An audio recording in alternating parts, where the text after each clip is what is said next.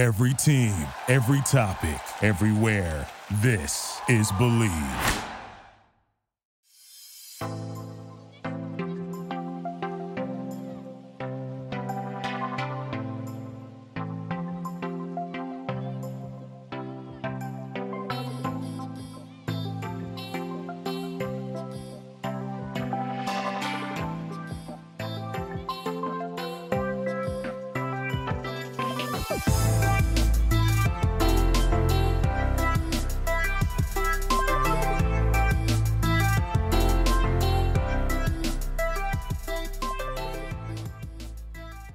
Howard David Inside Sports is brought to you by the Believe Podcast Network, the #1 podcast network for professionals.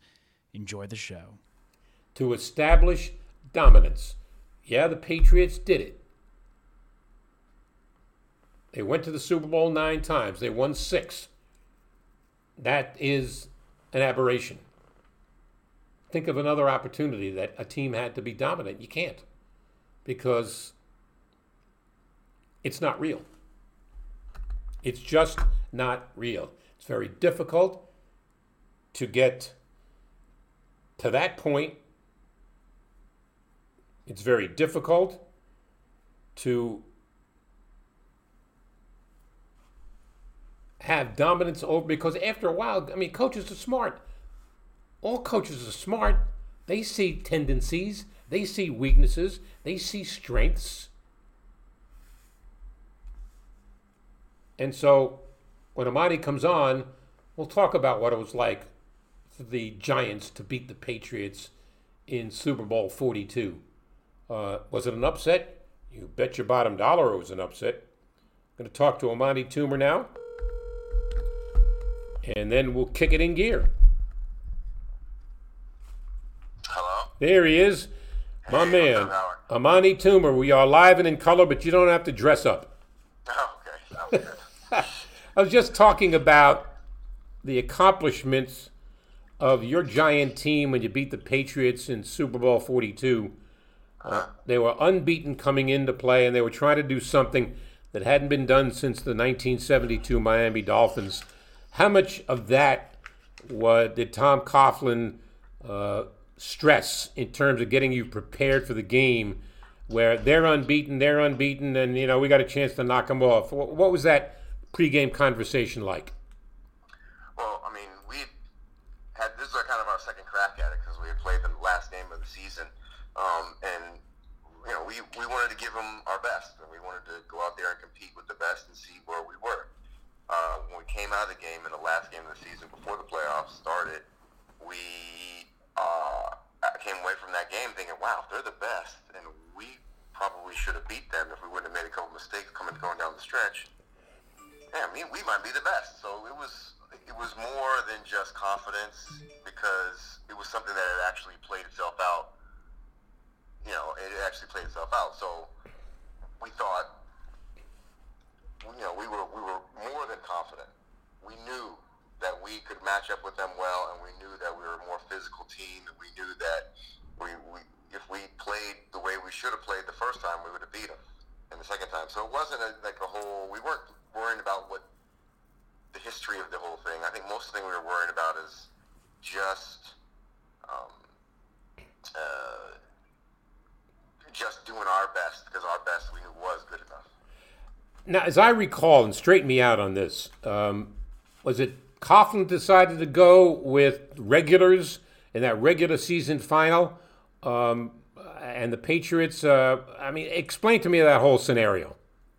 Well, we were both locked into our playoff spot, so neither team had any motivation to play for anything. So going into that week, we didn't even know if the stars were going to play. We didn't know anything. So I remember going to the meeting wondering, like, how is Coughlin going to take this? And then after the meeting, he comes up and he goes up there and he says, we are going to play our starters. We are going to compete. And then that was pretty much the whole gist of the meeting. Like, we're going to play. We have an opportunity to play. We're going to play. And that's exactly what we did. And that set the whole tone of the week, because it was so consistent with his message through his entire time. It's like, I don't care if it's practice. I don't care if it's I really don't care. When you get an opportunity to play football, you better take advantage of it. You better compete at the highest level, and going into the meeting, I was like, are we really going to do this? Because it doesn't make any sense. And then after the meeting, I was like, of course we're going to do this. This is Tom Coughlin. Of course we're going to do what we do. Well, he is from the Bill Parcells tree, and we both know. I know Bill since '82 when he was a defensive coordinator with the Giants, and we did a TV show together when he became the head coach. And so I got to see the inner workings of a guy that I had a lot of respect for. But there was, when you're going up against a guy like Parcells or Belichick or Coughlin or any coach that's very firm in his convictions, you see the team takes on the persona of the coach, right? Yeah, absolutely, because there's an expectation, and you start to know what the expectation is, and you start to plan your approach to things in the same manner, because you know that's the way that, you know, you stick around on the team, you know the way that, you know, you'll be accepted by everybody, and you'll just, it's just the way that operation works. And if you like it, you'll stay. If you like it and take it on, you stick around. But if you don't, that's when you usually start finding people that's when people start finding new teams and get released and no longer play for that coach, because the expectation is there. And if you don't live up to it in the NFL or in any other job, you just don't, you don't stay. He's Amani Toomer, former great receiver for the Giants. Matter of fact, the all-time leading receiver in Giants history. How does that sound? Sounds pretty good. I never really thought much about it until, a couple years after I got done playing and saying I put it out there for it's not going to be super easy for somebody to go out there and beat. 668 receptions, 9,497 yards, 54 touchdowns. You're sitting on top of the all-time receiving list in Giants history. So I think it's fair to say. Now, when you came out of Michigan, and I was talking before about great rivalries, and I don't know many that are better or more intense than Michigan, Ohio State. When you come out of Michigan, there are certain thoughts. You have certain feelings about what life is going to be like in the NFL. What was the difference between what you thought and what you realized over the course of your career? Oh, I thought it was going to be easier because, physically, the NFL is in terms of like the practices and what's asked of you and all that stuff, it's easier because there's less practice time and all that stuff. But mentally, I had no idea how much mentally and the technique involved and all the nuances of the game that I had no idea about coming out of college. It's like I didn't know what I didn't know. There was so much to the game that I had no idea about. And that's why, a lot of veterans aren't even scared of rookies. They don't care how fast they jump. They don't care how fast they run. Just to get the nuances of the game and to play usually in college you play, sometimes you play at like 80%, 90%, every once in a while you get into that 100%, but in the NFL you play every play at 100%. And some people just aren't used to that intensity. And getting used to that intensity took a little getting used to. I got news for you. When I found this out, I scratched my head. You went to Michigan, but your father went to Ohio State? Yeah, he doesn't really talk about it that much. I don't even know how long he stayed there. So I couldn't tell you anything about his Ohio State career, but I know he grew up in Ohio. He grew up in Akron, Ohio, and I don't know much about his time with Ohio State at all. It's just the mere notion that your father goes to Ohio. I mean, just think of any family, we moved up to California, so Michigan, Ohio State isn't a big thing in California. Okay. I grew up in California, so, he said he went to Ohio State. It really didn't mean anything to me because Ohio, I watched the Pac-10 all the time. The only time we saw, this was before the, they had all these college games on, and we'd watch our local college games, which regional college games, which would be the Pac-10. So, and then you started to get, proliferation of some of the TV and more college games we put on TV, that's when you started to learn all the other stuff. And by that time, I was, already playing, and I didn't really realize the whole Michigan coming from the West Coast. Well, I'll say my granddaughter just graduated from Michigan. Unfortunately, like everybody else, she didn't have a graduation ceremony. But it's a school that's got an enormous history attached to it, like any big university. But I remember doing a Michigan-Ohio State game on network radio, and I don't remember hearing a stadium as loud or anywhere close to as loud as that was that day. Yeah, the Horseshoe is incredibly loud. I mean, I tell people it's like you go to a concert and you're staying too close to the speakers and your ears start ringing. I remember being on the bus after the game and my ears just ringing for, like I was at a big concert. It was the intensity was there. It was great. It was a great rivalry to be a part of. Well, when you're at Michigan, you also returned punts, and I'm wondering after you have experience of doing that. I mean, let's face it, you got to be a little of a nut job to return punts because of the attack that's coming on you, and yet you did it in the pros as well. I mean, there's got to be a little intrepidation as that punt's coming down, waiting for you to catch it. Yeah, no, I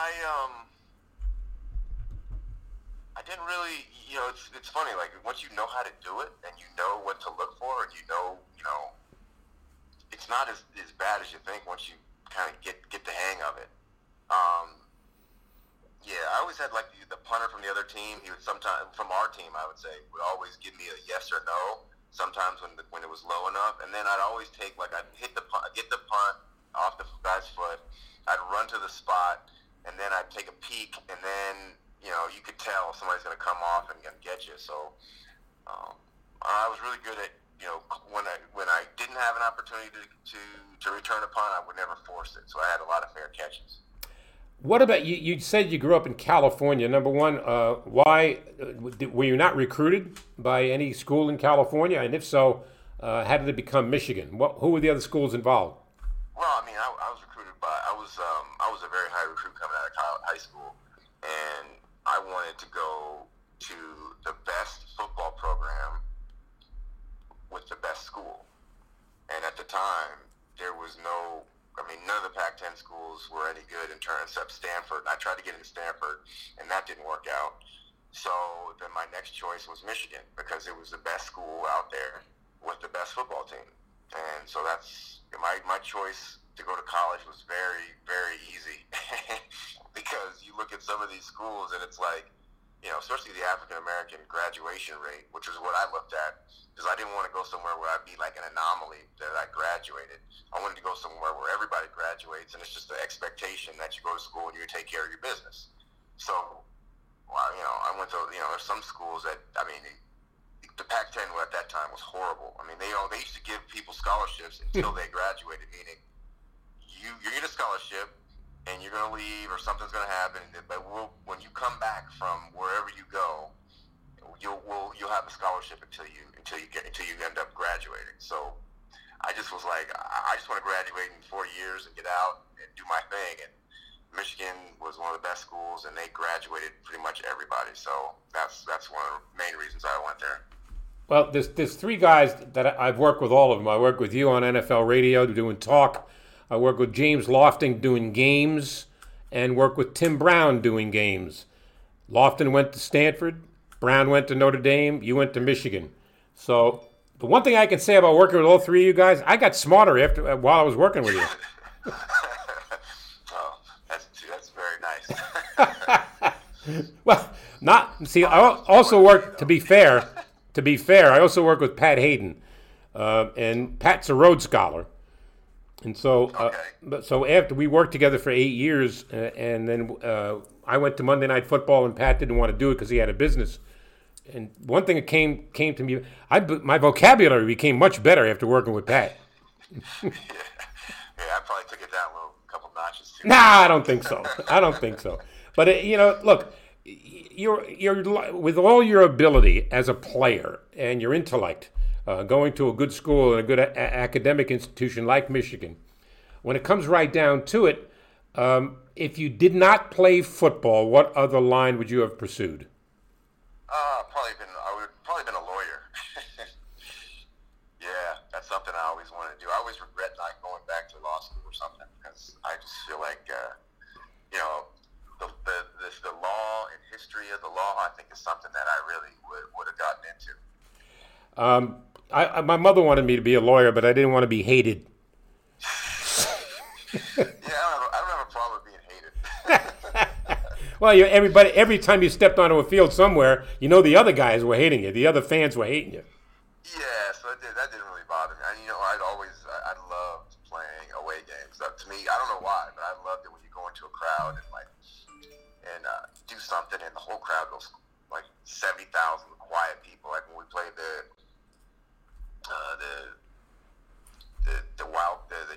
playoff game against the Cowboys, and I remember when R.W. McCorders intercepted the ball, and when the Cowboys back in 07, 08 were the number 07 they were number one seed, and we went in and beat them down there in Dallas. That to me is my favorite game ever, because that's when Terrell Owens was crying, and that's my quarterback. Yeah. That was one of the best games I'll ever. That's one of the most memorable moments of my career right there.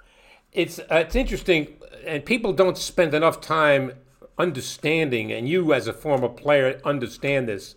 The head coach is terribly important. We all know that, but the position coaches.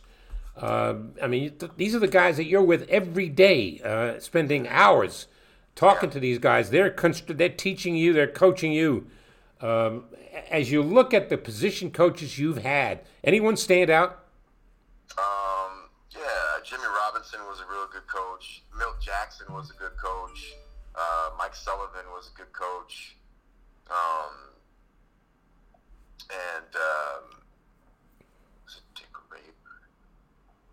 My first coach, I want to say his name was Dick Rabine.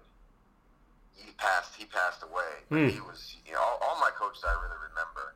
But I say probably Jimmy Robinson and Milt Jackson were the ones that really.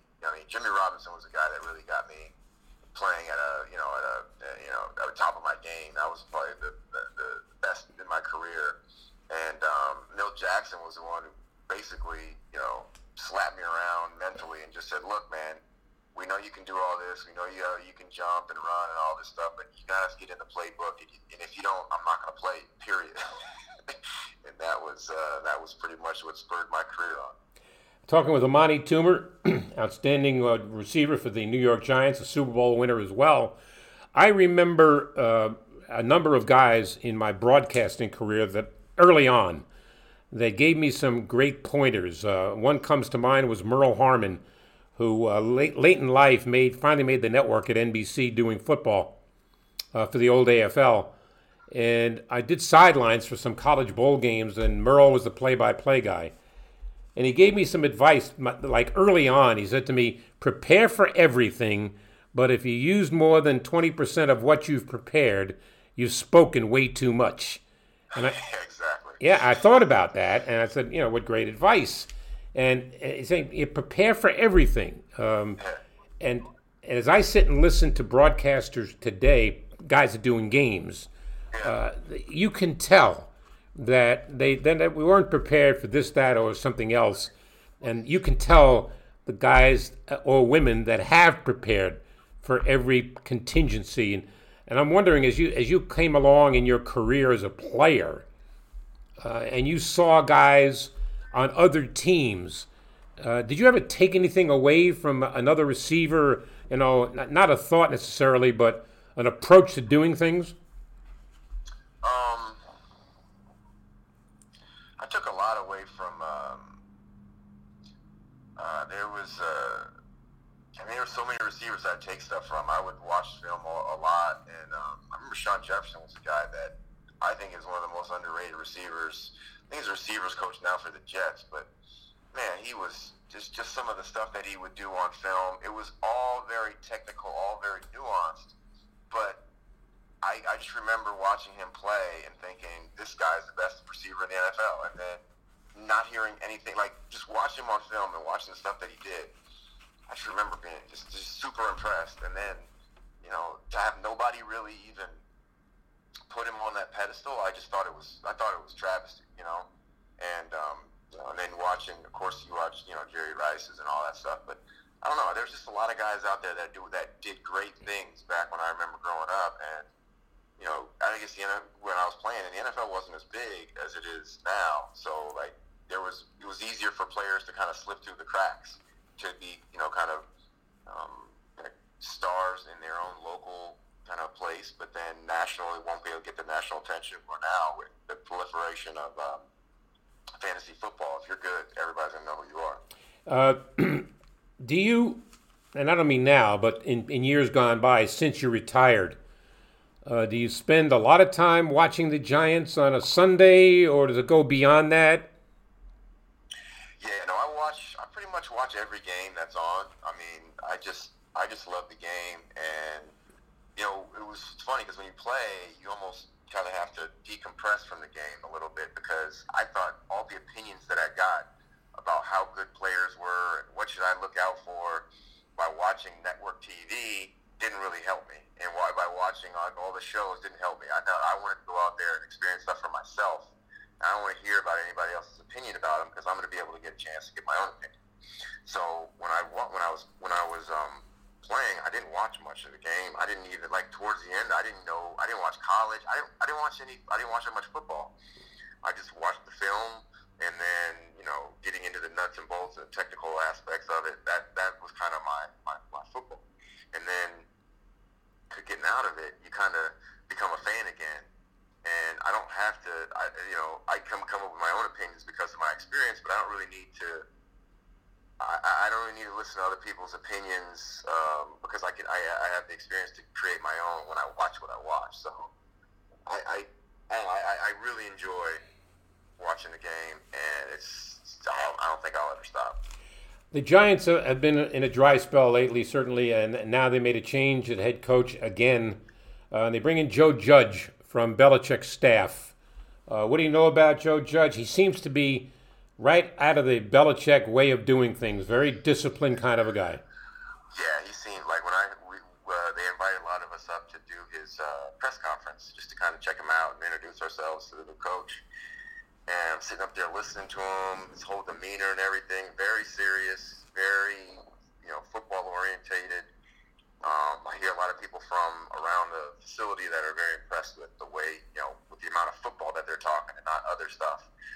And he just seems like a guy right out of the Parcells, Belichick, Coughlin book. He really reminded me a lot of Tom Coughlin when I was listening to him talk. I mean, it was like I was like, did Tom come back? is he talking about being early and talking about, you know, all kinds of stuff that I was like, wow, this is just like Tom. Competing, you know, it was great. I was very excited because I know that, you know, at least we'll get a disciplined team that is going to be tough to beat, because those are the toughest teams to beat. It doesn't matter how much talent you have, the discipline, and you don't beat yourself, you have an opportunity to win a lot of games that you should. As a former receiver for this organization, when Odell Beckham Jr. was playing for the Giants, obviously, he's blessed with an enormous amount of skill. But there's always the but, isn't there? You know, he has a different persona. Some of the fans like it. Some of the fans don't like it. His talent is unquestioned. But have you spent any time talking to him at all? And if not, and you did get a chance to talk to him, what would you say to him? I didn't have a good opportunity to talk to him. I always thought he was super talented, just like you said, but I couldn't understand, like, the whole, you know, I couldn't understand why he was so focused on the media and so focused on, you know, everything else that surrounded the game instead of just the game. I mean, but when I talked to players around, they always said he was a hard worker. And, you know, he was always on his job. He was never, you know, he never worried about his effort. But there's just a lot extra to him that I didn't really understand, and maybe it's not for me to understand because he's not that in our generation. My time playing, that type of behavior would not have been rewarded. But then he goes and signs a $5 million deal with Nike off the field, so maybe he's doing it right and everybody else is doing it wrong. I was more interested in the game. I wasn't interested in being like a super celebrity or anything. I just wanted to play and let my work speak for itself. But that's an old-fashioned mentality, and I realize that. Yeah, but he hasn't set the bar now. The precedence was set before him with Terrell Owens, Randy Moss a little bit. I mean, again, supremely talented players. Still, even Terrell Owens and Randy Moss, like they were obsessed with the game. You had to go out and find Terrell Owens and do that stuff. Odell, with the social media, it's just different. Like I just think that T.O. was the ultimate competitor. He was on top of all his. He was a hard worker. I mean he was. I really liked Terrell. I really liked his game. I liked what he did. I liked the attitude that he brought to the game. Of all the players that I have seen, and when they made this draft selection, I said, great move. And I'm talking about Saquon Barkley. And yes. The Giants were criticized because of where they picked him, and usually don't go to running back, and maybe you're looking for a wideout. But when they made that pick, I said, that's a great choice. And this kid has got enormous talent. Yes, he does. I was super excited when they drafted him. He's one of those guys you look at on film and you're like, are you kidding me? Like, why would you take anybody else over him? I think the Cleveland Browns are probably kicking themselves right now for not taking him first overall as well. I just think when there's certain players that, regardless of their position or anything, they can make a difference on every play and every time they get the ball. Not only that, he's a good guy, so he can he's going to be endearing to the fans. There's just so much to him that you gotta take that guy. I love that thing. I completely agree. Let me ask you, I'm going to say a name. Tell me the things that first come to your mind as you try to identify this guy. And I'm talking about Eli Manning. Retires from the game, 2 Super Bowl rings. You got one of those. It just seemed to me that, Peyton overshadowed him because of Peyton's reputation and so on. But Eli Manning... define Eli Manning, if you would, as a former teammate. I would say his best attribute was the fact that when the time was needed to go down and make a play, and when the time was needed to do a comeback, or when, he just had a never-say-die attitude. He never quit. He was always positive, and you can't say that about a lot of quarterbacks. A lot of quarterbacks have talent, maybe more talent than Eli did, but when it came to crunch time, they get nervous. Eli would not get nervous. He would just keep on slinging it, and he'd throw 5 touchdowns, he'd throw 5 interceptions. He would throw 5 interceptions, and he wouldn't change his mindset. Like, he would still, the next play, go out there and do the same thing. He was just one of those guys that, I think the rarity is the fact that he was unflappable. That's the thing that I'll never forget. Like, he just was never, like, I never was around him and saw him, like, depressed. I was never around him and saw him, like, down in the dumps during a play. We never had to worry about, hey, Eli, we got to worry about our quarterback. He's not focused today. We just never had to worry about any of that stuff. And that is what you can build on. You can build on that foundation of a guy who's always focused and always ready to go. It's interesting, Amani. We're talking with Amani Toomer. When they had the draft, and this was going to be groundbreaking. This is going to be a virtual draft. And Roger Goodell is going to be sitting in his basement, and usually he does round 1 of the draft. This year he did 2 rounds. And I don't think anybody had more fun than Roger Goodell doing the draft this year. That looked like it, right? Yeah. He's in his basement. He's up there chilling. Yeah, it was great.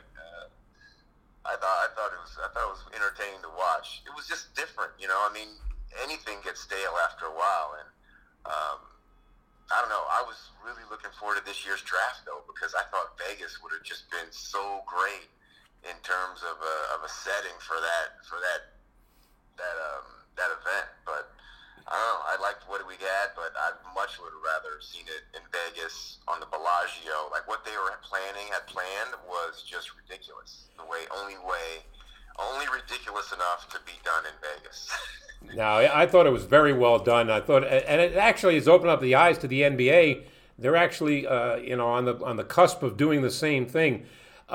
This was a great draft for quarterbacks, offensive linemen, and wide receivers.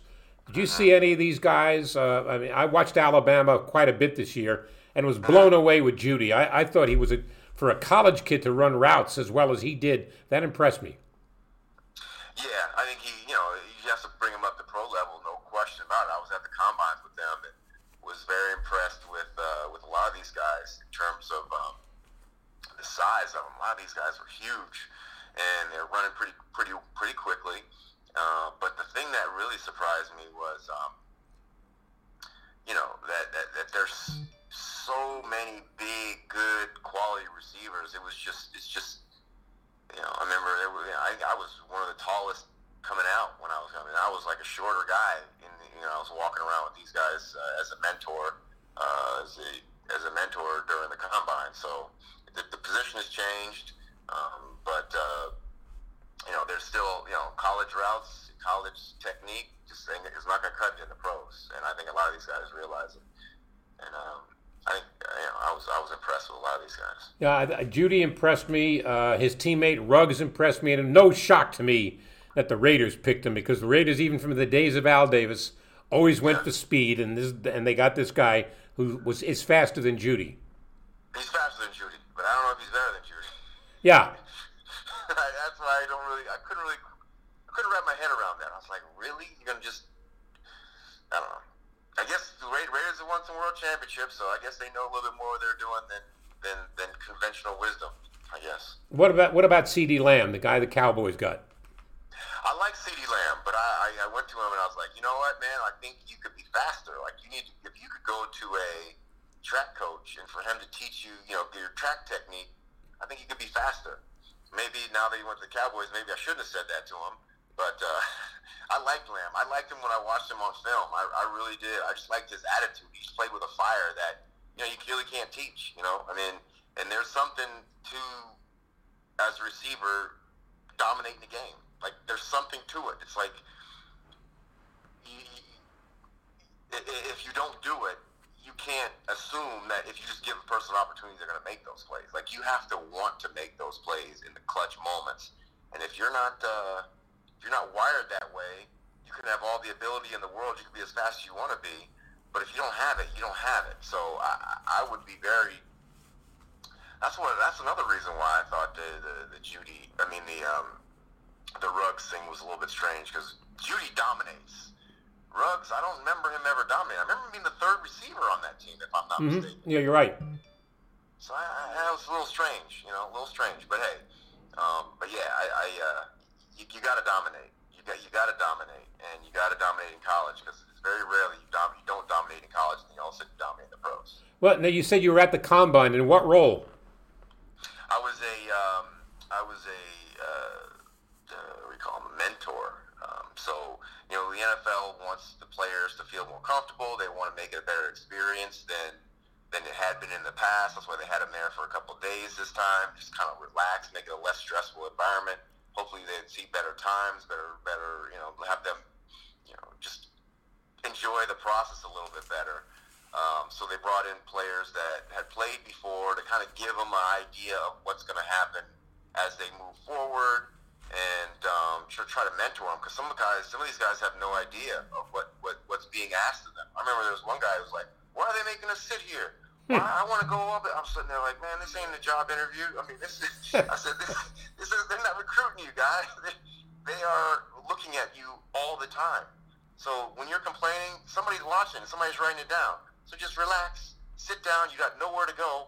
Just sit down and just don't tell on yourself. You know what I mean? And those are the types of situations that those are the reasons why they want veterans there and former players there to kind of let them know that this isn't a joke. They're not recruiting you. This is different. Interesting. Did you see at the combine? You see Mekhi Becton, the kid, the tackle the Jets drafted. I'm blown away with how fast he runs for a man of his size. Yeah, there's a lot of guys that were there this year. I remember the guy at Michigan, Peoples Jones. Man, he blew up the combines, and he ended up getting drafted in the sixth round by the Cleveland Browns. But man, he. Unbelievable athlete, and it just makes me more upset about Harbaugh. You got a guy with that ability, and you can't get him. I mean, he blew out everybody in that entire combine. Everybody in the combine was like, "Wow, he reached up to 45." I mean, he just blew it up. And then to not have that show up on the field, that really bothered me. And I think that has to do with coaching, and that's one of the reasons why, you know, we need to get. We need to develop players better at Michigan. Let me ask you this. Is football still in your future? What do you mean? In some capacity, whether it's coach. I do the Giants post-game show. I do a little bit of that. I mean, who knows? Any opportunity I have, I'll probably look it over and talk with my family about it. But, you know, I like where I'm at now as a fan, and I enjoy, you know, I still enjoy the game as much as I ever did, if not more. But you're not doing talk anymore, are you? No talk radio, but I've done some stuff with First Things First in the morning on Fox every once in a while. Uh-huh. Yeah, so I've been doing that, and that's about it. Well, it was always a pleasure working with you. We worked together at Sirius, and I enjoyed it because we were talking about the game that I love in professional football. I understand that the schedule is out, and they're hoping to get things going on time, and hopefully we'll get around this pandemic that we're involved in right now. But what is going to be the single biggest obstacle for players to overcome if and when they resume training camp? And I don't even know when that day is. What are you hearing? Anything? I have no idea. I just think the rustiness is what I'd worry about, because most of the players, I don't think they're going to worry about the virus itself because of the fact that they feel like they're young, and you're young, and you're an athlete. You feel like you're indestructible. So I don't even think that crossed their mind whether they're going to get sick and have something happen. But what I do think is that, you know, who's going to want to be in the stands?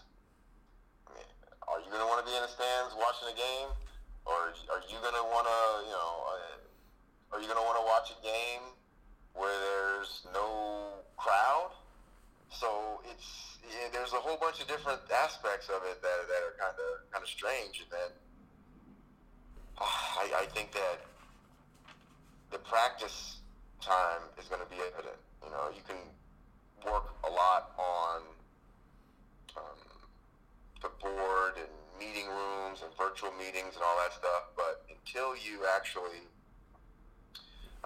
get out there and do it, and the rubber meets the road, so to speak, you don't know what you have. You know, I mean, the timing between a quarterback and a wide receiver, that's not going to be there. The timing, the blocks, the combination blocks that the offensive linemen have, you know, the run fits that the defense has to have, the coverages, the adjustments, like all that stuff is going to be on the fly. And maybe it'll make the game a lot simpler because people will realize that they can't put in all the type of stuff that they want. But it's not going to be as crisp football. It's going to be less crisp than it has been, you know, because as soon as that CBA came out, the last CBA, hold on a second.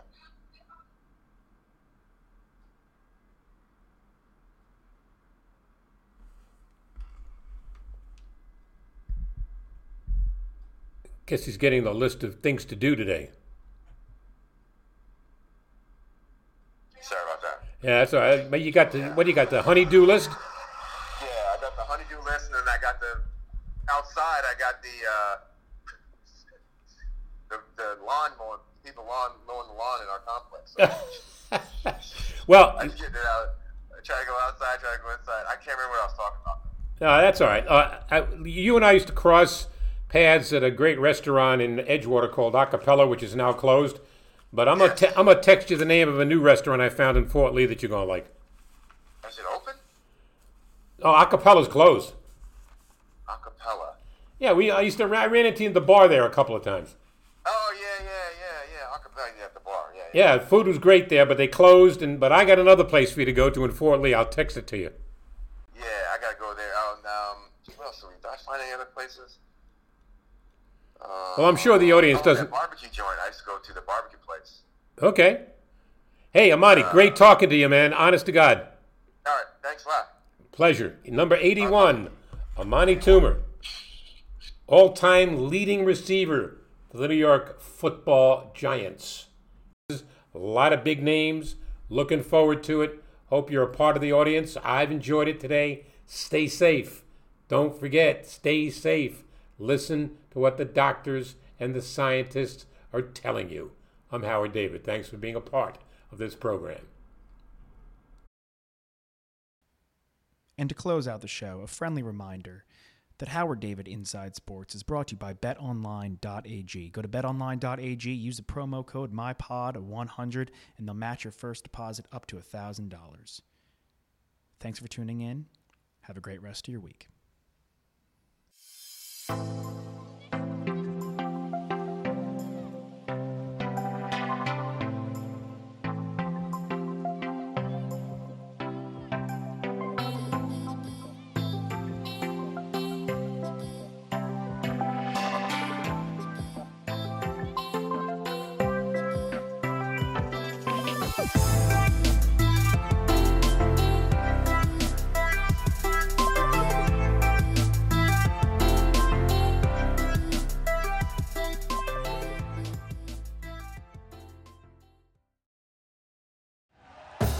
Thank you for listening to Believe.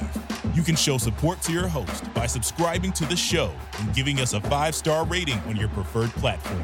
Check us out at Believe.com and search for BLEAV on YouTube.